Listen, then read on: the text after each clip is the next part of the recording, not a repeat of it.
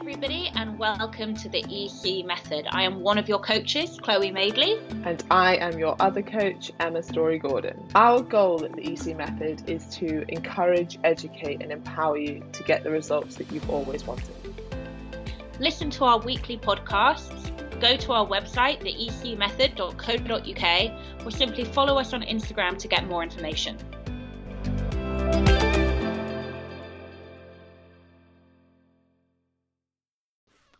Okay, we're in. We're in. We're in. We're in. Okay.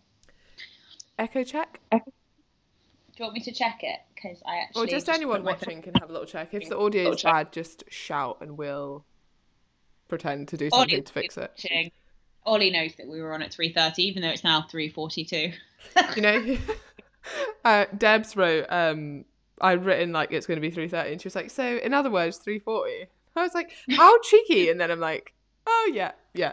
Basically, oh, what rude. happens is we normally get on the call like two or three minutes late, then we chat, and then we come on. So that's what that's why it's always ten minutes after. It is. Um, guys, look, before we get into this, just in case anybody starts listening and then gets distracted or finds it boring and turns it off, which is how I start and end pretty much every podcast. Um, Emma and I, next week, Christmas week, woo! Oh, oh, oh, Merry Accountability Christmas. um, so as so next week, Christmas week, we are going to be doing lives on Monday and Tuesday. Um, should be one o'clock. We'll let you know if that changes. Um, because then what for, for me, and I know Emma will fall into this middle bracket, but for me, Wednesday, Thursday, Friday, Saturday, Sunday are chocker with commutes and seeing family. Um, so please, uh, we will be checking in on Facebook pretty much every day, apart from the obvious Christmas Day. But we will be checking in on Facebook, and we are here to help you if you need us. We know that this is going to be a bit of a struggle for some of you, although maybe we'll talk at the end of this, this episode about how to kind of not let that happen. Um, But we do know that it'll be a bit of a struggle for some of you. And so we will be checking in. Um, but the next live will be on Monday, the twenty-eighth, after the Christmas week. So hope that makes sense. Emma, anything to add to that? No, not really. I think like what we really wanted as well is obviously we could be checking in on Christmas Day, but we kind of want you to switch off as well as us. So we're leading mm-hmm. by example here. Like, don't be on Facebook on Christmas Day. Like, put your phone away, be present with your family, enjoy, make memories. Don't feel yeah. like, one, that you would need to check in, but also two, that there's anything going on that you're going to miss anything, because there will be nothing going on. We want to be on there minimally. If you need us, then tag us, but if not, like, don't. Just have some time off social media, because you'll feel better for it. You'll come back buzzing to go again, and a little bit of time off is often a really good thing. So it's a hugely, hugely good thing. And like, you know, Emma and I, we, we, this is such a cheesy cliche, you know, fucking Hallmark Christmas card thing to say.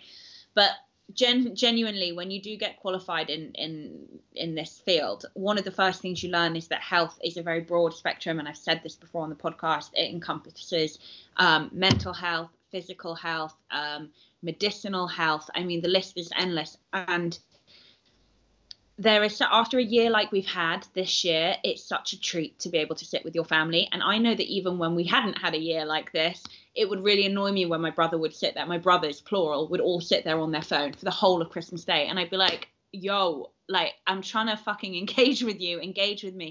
It's really important that every now and again, I'm actually quite, I know we have a big group, but I'm quite surprised at the amount of Facebook notifications we get a day, every single day. And it's totally fine, because Emma and I love our jobs, but I'm like, I really would like for the E C Method twenty twenty-one going forward to have a day, a non-negotiable day where people are not on social media, because it is so, so important. So, yeah. And also it gives us a break too, you know, and yeah. we need that we've, too. We've spoken about this, haven't we? About like having a day a week yeah. that would be like, you don't go on, like no, nothing happens on that group. You shouldn't be commenting on it. Like you should, and ideally take a full day off social media.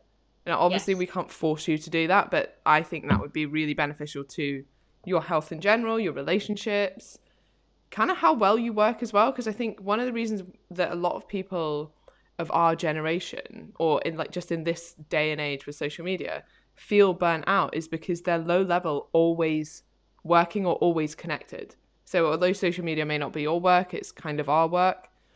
Like, if you always have this like ringing going on or these notifications coming up, you never really switch off, which means that your productivity levels are just always pretty low, as opposed to taking some actual time off, which means that you could be productive in other things and you've not got those distractions, and then coming back and enjoying it more. Like, I think social media gets a massive bad rep, and actually it's a really great place. And I mean, the E C Method is one of the great places on social media, but it doesn't mean that you still don't need a break from it, and that oh. it would kind of be even greater if you took some time off.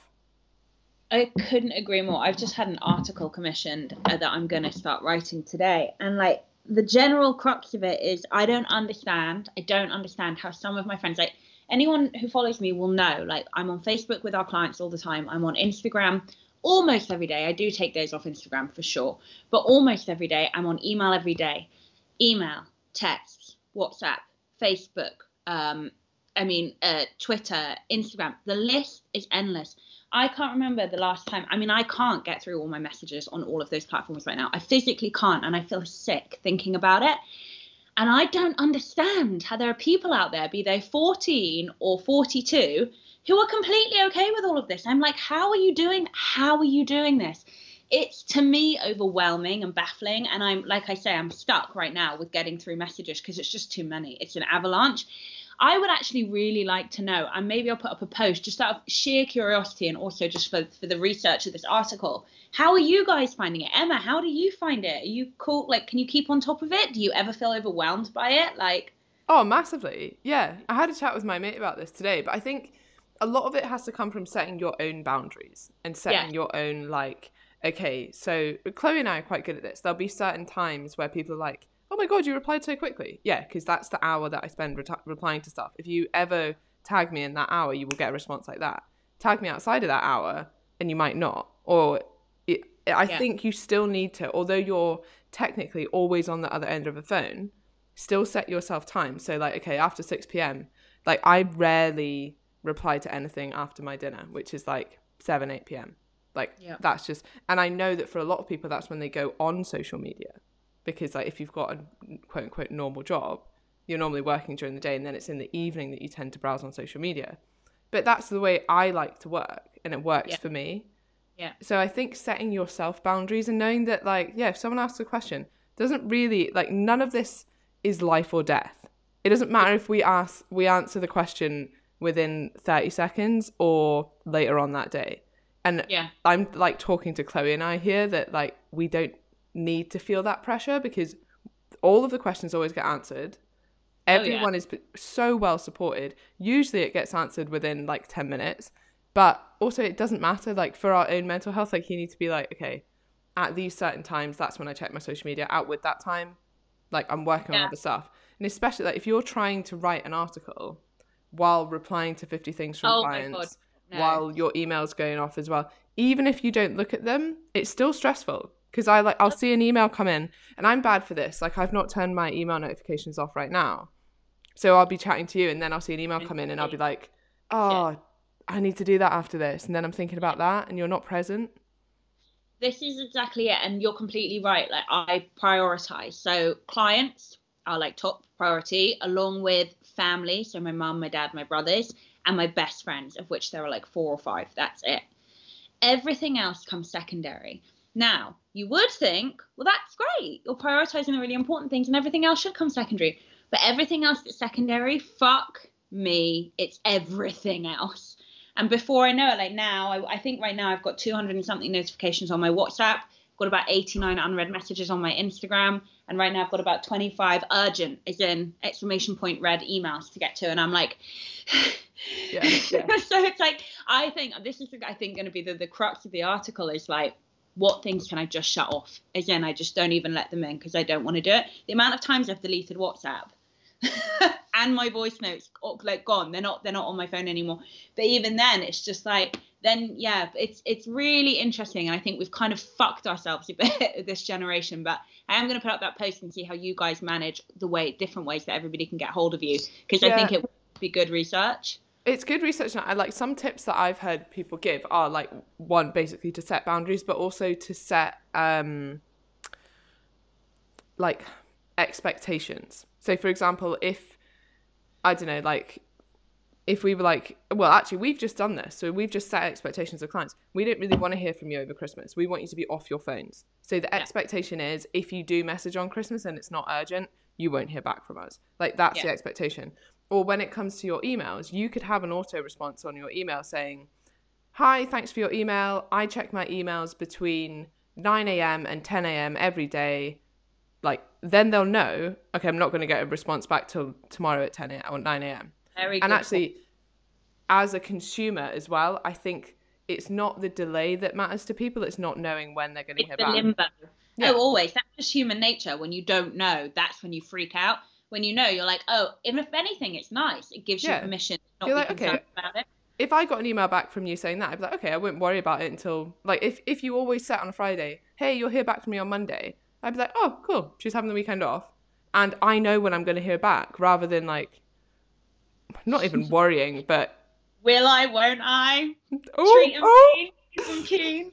Um, that's very good, good, managing expectations, just like saying, guys, on Christmas, we're probably not going to be checking in. We might do. I mean, look, it's me. Well, yeah. we when Chloe's like, I'm like, gonna have a day off for my anniversary, and she's in the group from like eight a.m. But I do, I have to admit though, like, not only are the clients a priority because obviously you're our clients, you know, you're paying customers.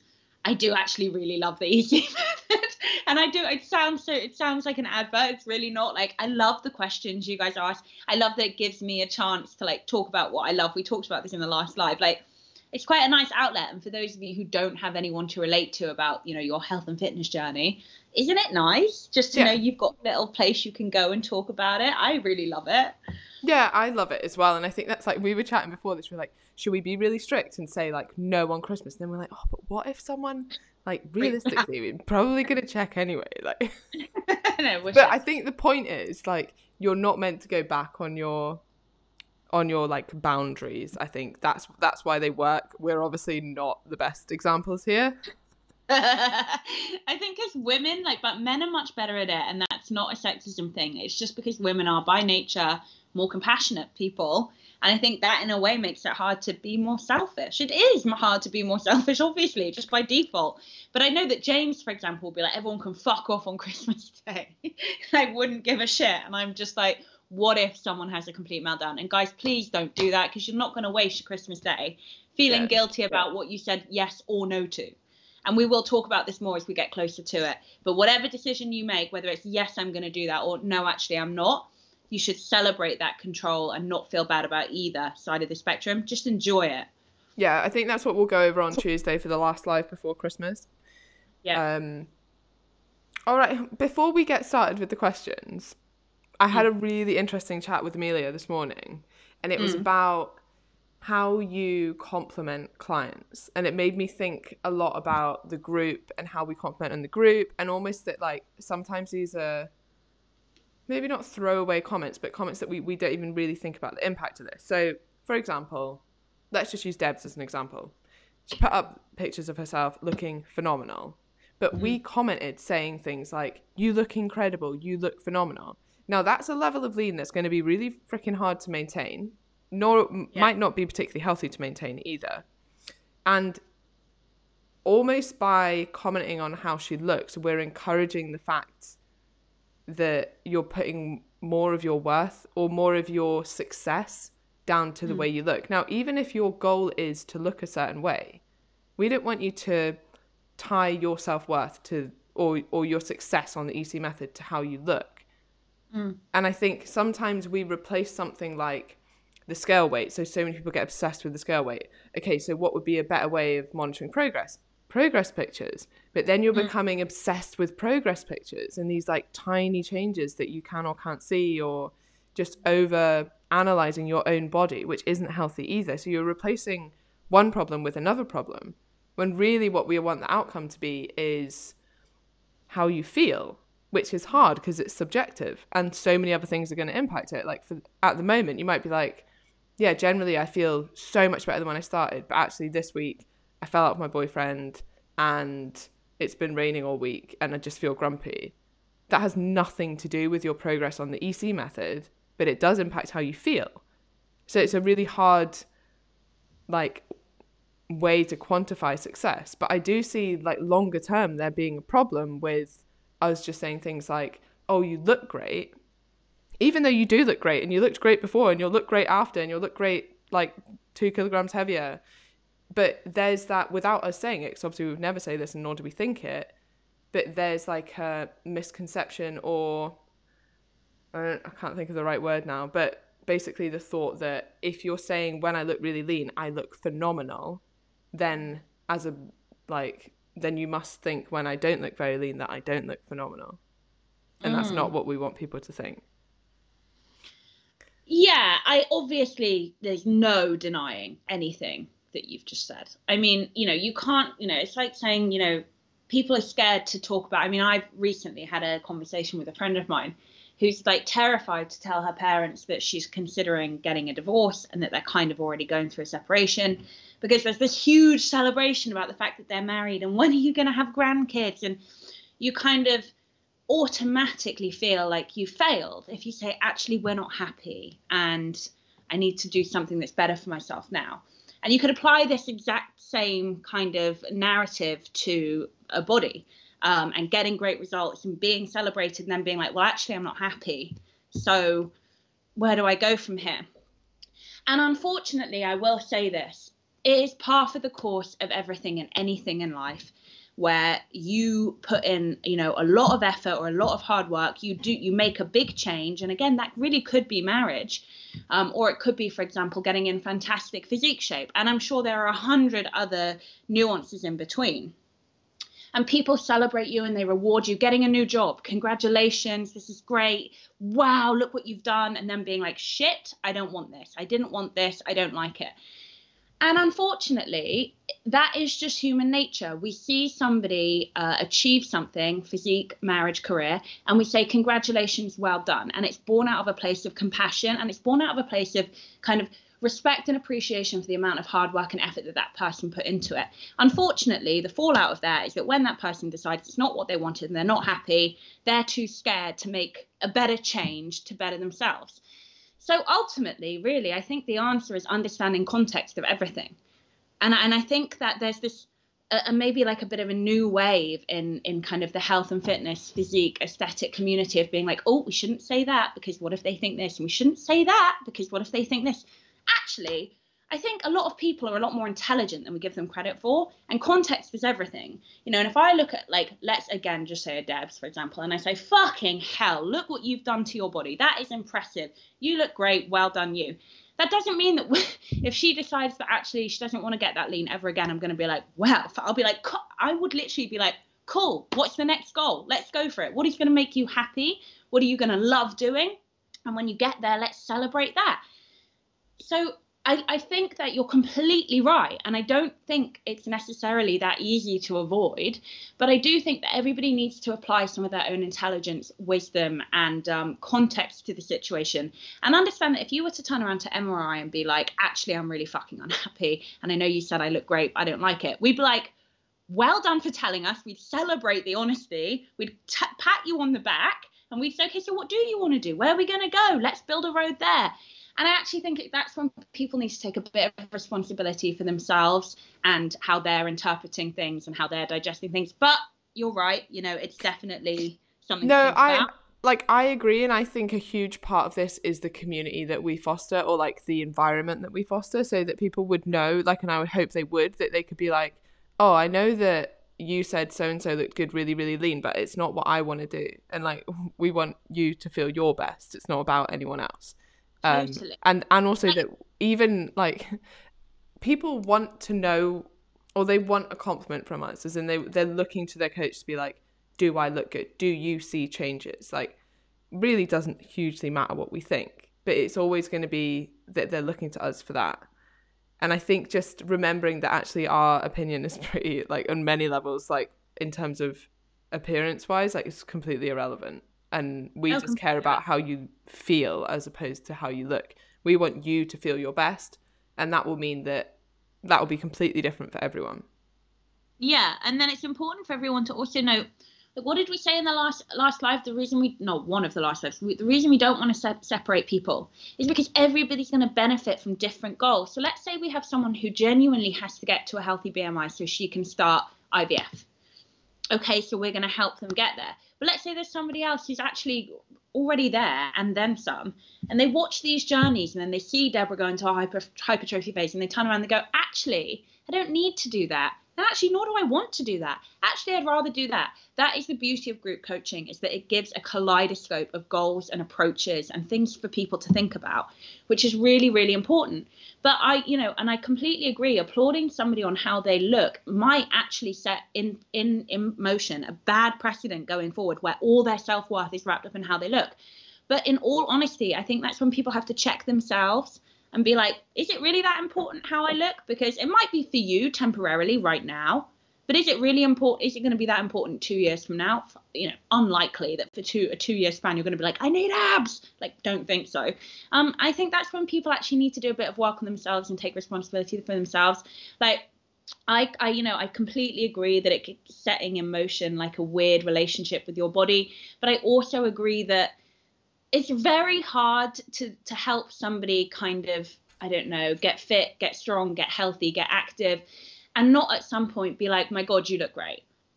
And I just, I find it very weird, this whole thing at the moment. There's so many things that I'm just feeling like everybody has to apologize for. And it's kind of, yeah, it's like, like too P C. Stop, yeah. When did people stop taking responsibility for themselves? Like, yeah. You know, and I think like we, part of it is like, as I said, like what we create, and that we focus on non-scale victories and not just how you look, but also how you feel, how you're performing, and all these other aspects. And to sort of link that to the first question, um, when you were talking about loads of different goals, I don't think this is a goal that we've had. Ooh. And that is that I'm going to climb Mount Kilimanjaro.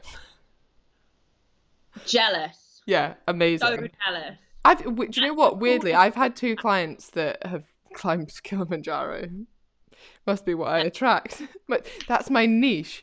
Um, but anyway, she's starting a trip on the first of March twenty twenty-one, eleven weeks away. So far, I've been focusing on my steps each day, walking one to two hours most days, and doing the home-weighted workouts. In addition to this, are there any specific exercises or training you would recommend that I build into my schedule? Thank you, and thank you for the great online training program. Just say it one more time. I was thinking about Kilimanjaro. Tell me exactly what training she's doing that she's asking about. But so at the moment, she's walking one to two hours a day and doing the home weighted workouts. I would say, like, this is going to be, I mean, I'm sure this isn't news to you, but there's going to be a lot of walking and a lot of walking up hills. Like, I would get out. I don't know where you live, but like if, if it was near me, I mean, if it was me, I'd be like, climbing up Munros and like trying to get something similar to what I'm going to experience. I don't know what backpack you're going to be wearing, like if you have to carry stuff or if people are carrying that for you. Again, even if pe other people are carrying that for you, I know a lot of people get like tours. I mean, most people have a some kind of guide with them, but sometimes they carry all your kit for you. Even if they are, like, you're not going to be able to experience how hard Kilimanjaro is beforehand. So if you weight yourself, like as in put a weighted backpack on, that's going to make it harder. So it will seem easier comparatively when you don't have that weighted backpack on. So that could be one way to make it a bit harder. Um, but I would say, like, start doing some really long walks on weekends if you can, like go up some big hills, get used to walking for long periods of time, walk in the shoes that you're going to use. Um, strength training is going to be brilliant because, again, it, it just makes, like, resistance training then makes um, anything where you're not carrying extra weight kind of easier, mm. um, and your legs will get stronger, et cetera, et cetera. But yeah, very exciting. Yeah, I definitely think. See, this is exactly what I mean. I'm like, that's the coolest goal that I've ever. I've never had a client be like, I'm going to climb Mount Kilimanjaro. That's the coolest goal clients ever had. Now, sorry, just to touch on the first point, and then I'll move on to your question. How many people be like, oh, so she doesn't think my goal's cool? Oh, okay. That's what I'm saying. Like, there has to be a level of intelligence here and context maintained. Um, anyway, moving on from that. Um, fucking wicked. Uh, yeah, Emma's right. Going for an hour or two walk a day is a great place to start, but I'd really like you to start going for some more resisted cardio, uh, especially on the lower body. Um, So, you know, you're talking things like if you were to do like the Stairmaster at the gym, uh, that would be epic. Um, if you were to do some um, kind of uh, steady state, really resisted um, elliptical cross trainer, that would be great. Um, again, walking on an incline, like Emma said, you really, you know, going for a walk is one thing. Walking up a mountain is a bit different. Um, and I would say uh, doing that kind of on intermittent intermittent days with, yeah, with with um, resistance training, either really any in any um, zone would work. So endurance, which is more sets and reps and lighter lighter weight to get to exhaust. Hypertrophy, which, you know, you all know, is kind of like moderate sets and reps, um, heavier weight to exhaust. And then strength, which is low sets and reps, heaviest weight to exhaust. Maybe just cycling all three, lower body, upper body, back especially. Um, would be great, um, and always aiming for progression, to get faster, to get higher resistance um, in as good a time, if not a better time. And yeah, also make sure that you're getting your rest days, and you'll be absolutely sweet as an up. Agreed. Okay, so we have had quite a lot of questions, which are basically people's stats um, and asking what they should do. And I think that's actually better done in the Facebook group, because then we've got it all written down there. We can refer back to that post if you then need more adaptations. And also, realistically, it's quite boring for other people to listen to. Really boring. Um, Definitely put it on Facebook. And uh, something we haven't said yet in this, and I've noticed it in the last few days, I've been like, shit, we haven't said it.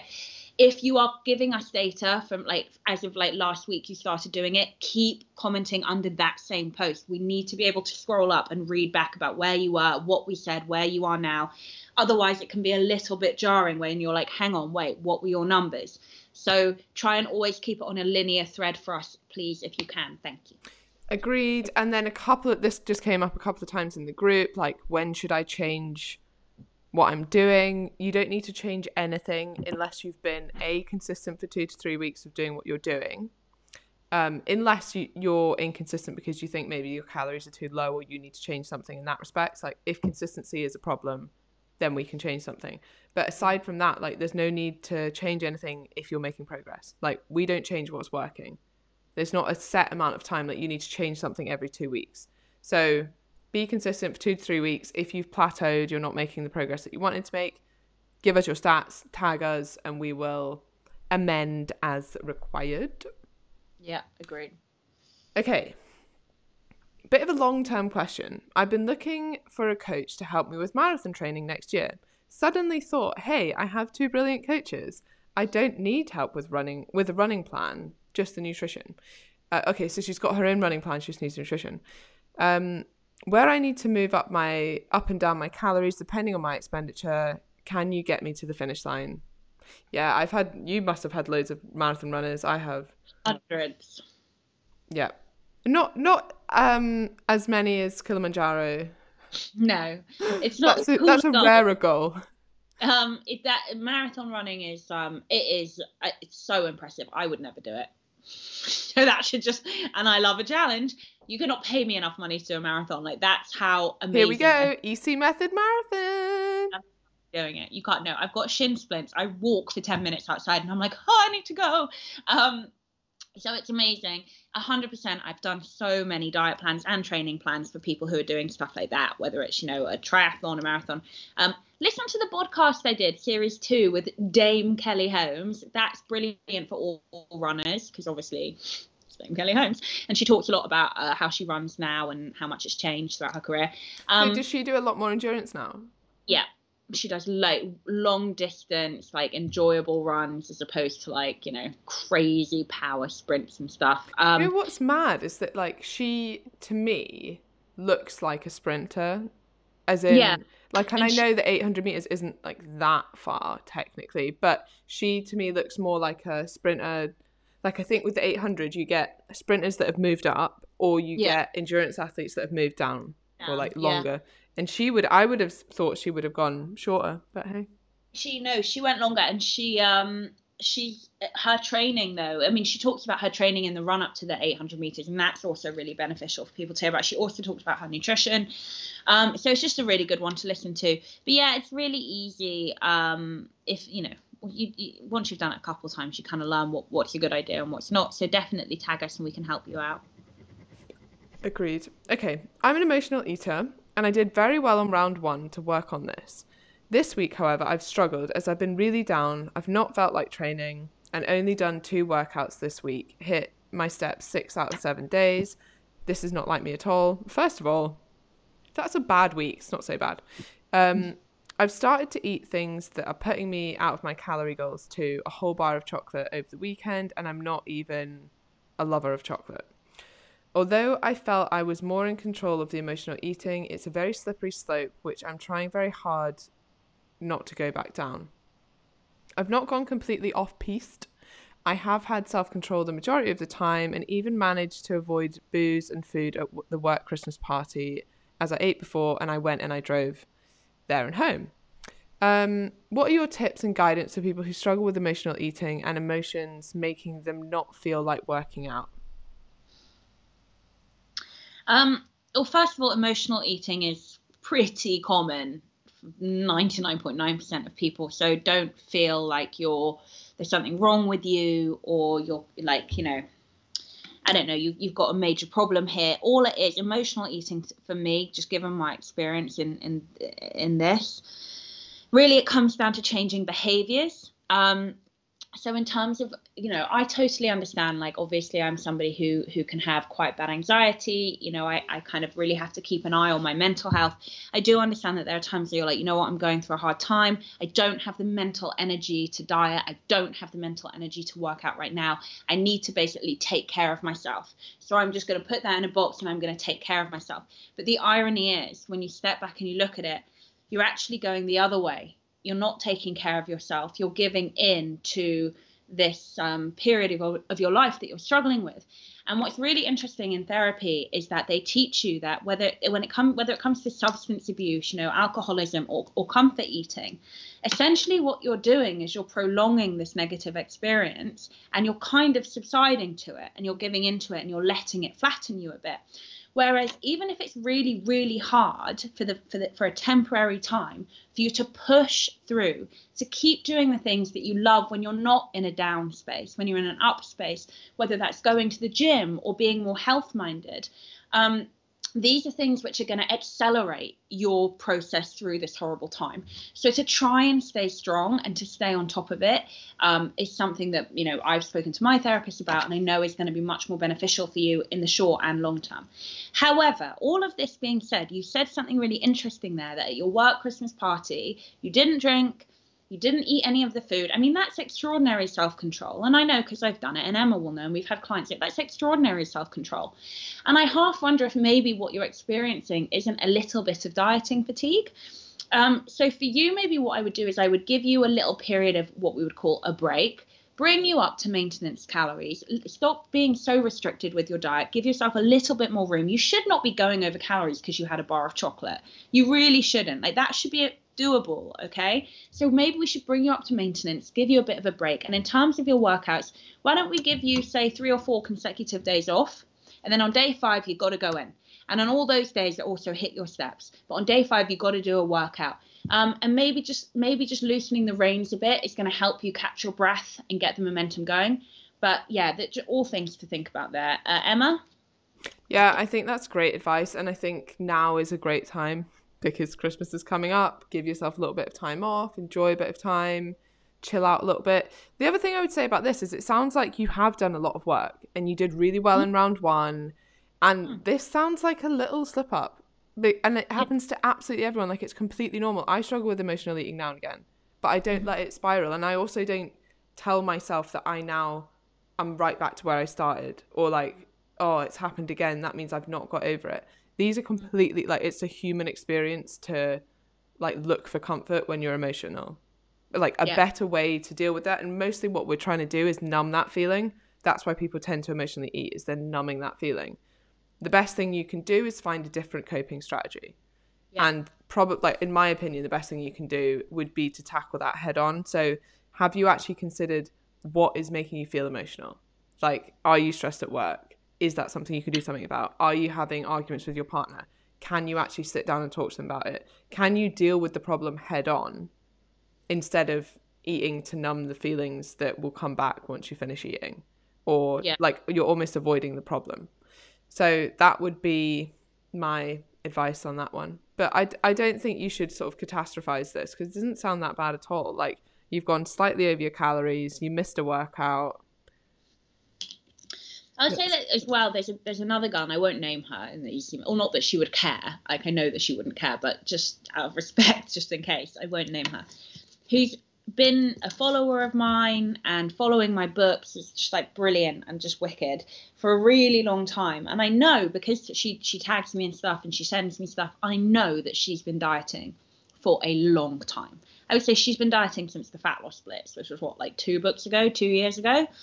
She joined up to the E C Method. She's been in the E C Method. And at, I would say the middle of, she, I think she's on her third round now, the middle of the second round, first round, fine. Middle of, she was like, reached out to me privately and was like, I'm really struggling. Like, I'm going through a really hard time. And I was like, you've been dieting for a hot minute. Like, let's stop, right? Let's change the goal. Let's come up to maintenance, and let's give a, give yourself a new goal, one that's easier to adhere to every single day. Because fat loss, is, I'm sorry, but it's fatiguing. You get to a point where you're like, fuck me. Like, oh, which is why I always say we should cycle it, guys. If you've got a long way to go and you're not there yet, but you've been dieting for six months, I always say, okay, let's cycle it. Come out for a while and we can come back into it. It's a really good approach for people with a long way to go. So it's like, let's come out of it. She's absolutely smashing her lifting. She's one of the strongest women in the E C Method. She's not quite ready to diet again. And I know she's not, because we've talked about it, but she will be soon. And when she is, it'll be great. This has just happened to me as well. Like, I've got to a point now where I just, um, I just don't really care um, about, you know, food. And that's a really good sign, when food has like zero power over you whatsoever.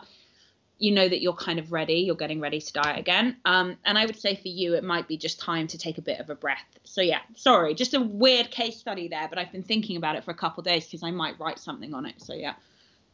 No, that was really interesting. Okay. um, hi, Chloe and Emma, it's Debs here. As you both know, I'll be going back into fat loss in the new year after six months of gaining. I would really be interested if you could talk about the pros and cons of slow and steady fat loss versus aggressive. Um, you touched on this briefly on the last live, and it would be great if you could go into more detail. It's particularly interesting because I think you have slightly different views on this issue. Um, also highly relevant to my current stage. Thank you both so much. Always learning from you amazing ladies. She also did just comment saying, don't tell Chloe not to freak out, because this was asked like before you guys decided what her progress would be. Now, I would say I don't even know what you've told her to do, but I would not have her doing an aggressive diet. No, exactly. You do not have enough body fat to do an aggressive diet. Like, yeah. There is a time and a place, and they can be really effective. But, and all, if, this is a huge sweeping statement as well, but I don't know many women that do well on aggressive diets. You need to have a really good relationship with food. You need to have like no emotional eating. Mm-hmm. Some men do really well on aggressive diets, and I'm not saying that all women can't, but there's quite a lot of red flags that as a coach you need to look out for. And like, this is kind of a sad thing, but most women have had pretty shit experiences with dieting by the time they're like mm-hmm. in their twenties, yeah, in their mid twenties. So it's not an approach I often use with women, um, but I do sometimes use with men. Yeah. I second that. Again, just to touch on the last comment that I made about a client and how I said, like, I now food just to me, like, I it's not it's very meaningless to me right now. It's a very good sign that as and when I'm ready to have a physique goal, I'll be able to handle it pretty well and I'll succeed. Um, so there is that mental aspect of it. I also completely agree with you that most women really struggle. Um, sorry, the dog just walked in, really struggle with an aggressive fat loss phase. And sometimes if it's what you have to do at the end for a specific reason, fine, but it's certainly not where you should start out ever, in my opinion, ever. It is a tool to use for the last week or two of a diet, not something which you jump in with. Um, so that's probably where our opinions differ. Yeah, okay. Because so I think like, there's there's yeah. absolutely a place for it, especially if you've got a lot of body fat to lose. Like, yeah. Fat is stored energy. If you want to be in yeah. a big deficit for a shorter period of time, yeah. But it's the aftercare that matters. Like, mm. Chloe's kind of right in many ways that if you just did it in a maintainable way from the start, you're learning maintainable behaviors. So it's easier mm. just to transition that into maintenance. And as we've spoken about so many times, that could be as simple as like adding in a protein bar. It's a very mm. simple transition.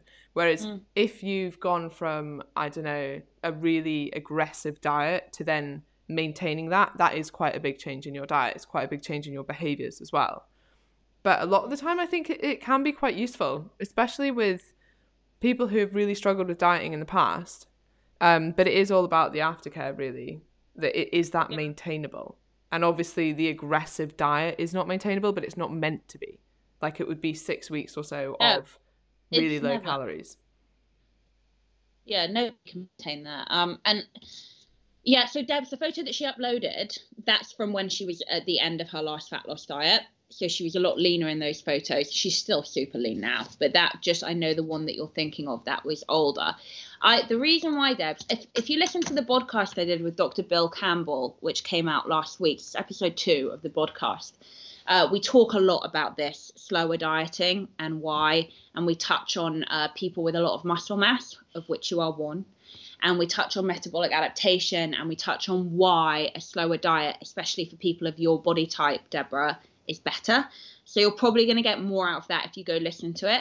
But yeah, look, you know, ultimately different coaches have different approaches, and this is just kind of what makes it great, kind of looking for a coach which is going to work for you and finding one. um Emma and I pretty much have the same approach on ninety-nine point nine percent of things, um and yeah, it's like, it's always good to get different opinions and figure out what works best for you. Yeah, and I would say, like, as long as you get where you're going and you've got a good coach at the helm, we don't care. Like, we I would say, anyway, for me, like, I don't have an approach. I have a client-led approach, in that, like, for some people it might be appropriate to do aggressive diets. It's, I mean, I'm talking about, like, it's not many people at all. And I probably wouldn't, like, I would never probably suggest it, but it is a useful tool for some people. And in terms of the metabolic adaptations, you can argue it both ways, because you're spending yeah. a much shorter period of time in a deficit, which means that you will have less metabolic adaptations in some respects. Would you lose yeah. more lean body mass in that period of time comparatively? Yes, but when you compare the whole diet, there doesn't seem to be much difference there. So you can argue both sides of it. Like, like with anything in science, like, you will find a study to back up either side. It's um, totally true, though. Like, if you do, if you were to do a, a super aggressive diet in a super short space of time, of course you would get less metabolic adaptation. Hence why we talk about diet breaks. You get in, you know, six weeks, aggressive deficit, lose, you know, lose a significant amount of body fat, you get out. Why do you do it? If you're trying to kind of gain muscle mass or increase metabolic rate, because it's a quick, surefire way to lose body fat without metabolic adaptation occurring. So of course you can ar- argue it either which way. What I would say, though, I mean, I don't know, for somebody like Deborah, who's really into her lifting, really strong, um, kind of got a really good amount of muscle mass, I would prefer a longer diet with potential diet breaks on en route, or at least, you know, refeed sprinkled in here and there en route. Um, yeah, I mean, there's honestly, like, there's, I think we talked, I talked about all of this in my last episode of the podcast with, like, one of the best physique scientists in the world. So listen to it. But yeah, there are different approaches for different people. And I know for a fact, like, the diets that I've kind of gone in and, like, slashed calories and kind of done it in eight weeks and got out have been probably the most rewarding diets I've ever done, because you really see progress. It's quick. It's, it's, you know, it's pretty savage, you know, it's quick, it's done, you're in, you're out. Um, I've, I mean, I personally don't think I would ever diet like that again. Um, but yeah, it, it does. Um, It's right. It does have a time and a place, and a, and a client base that it works really well for. And I completely agree with you on the men thing as well, by the way. Mm. I think that's just, like, relationship with food as well. And it, there's pros and cons to every every diet. It's definitely not something I would suggest for Debs. No. Okay, balancing partner's preference with my own. For example, he prefers more rounded, and I prefer being lean. He prefers to enjoy a big meal and alcohol, whereas I like to eat. I like what I eat, and I'm not a big drinker. He wants me to lie in with him, and I'd much rather go to the gym or for a run. This sounds like it should be on your agony aunt thing. Yeah. This is every relate. Okay, go on. Is that it? That's the end, yeah. So the question is, like, how do I manage this? Yeah, but so she says balancing my partner's preferences with my own. Sounds like they they just enjoy doing different things. It, uh, I would say most of the time, the majority of the time, it's really important that you both do the things that you individually enjoy and like most of the time. And so you just have to say to him, listen, you sleep in, I'm going to get up and train, meet you for breakfast, which is what James and I do all the time and have done, you know, historically, uh, since he retired at least. Um, you know, okay, I'll cook you. And again, this is very much me and my husband. I'll cook you your three course breakfast. I'm going to have coffee while you have course one. This is literally my marriage. I'll have coffee while you have course one. I'll have eggs with you in course two, and I'll make you your Pop-Tart for, for course three. Done.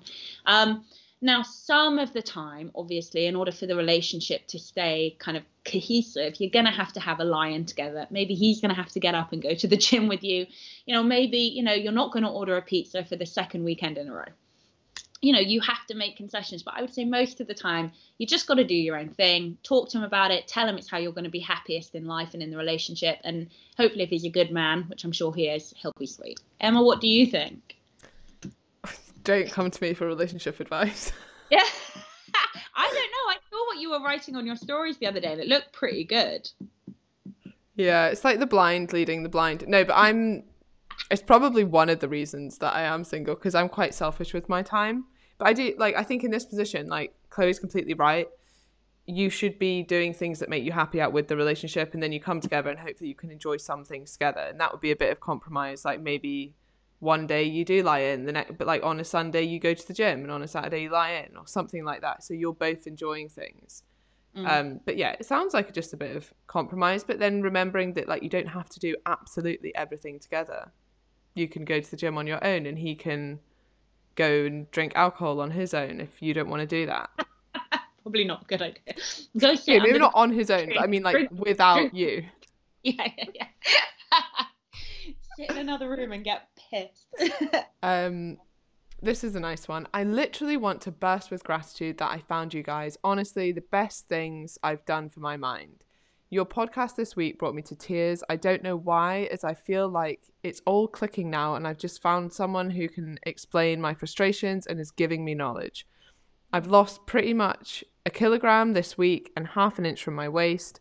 I've just put on a pair of jeans that I was in when I was my leanest before, and I'm eight pounds heavier now, so fuck the scales. Incredible. Yeah. Thank you so much. Bravo, bravo. I love also that point about the scales. Oh, the fucking scales, honestly.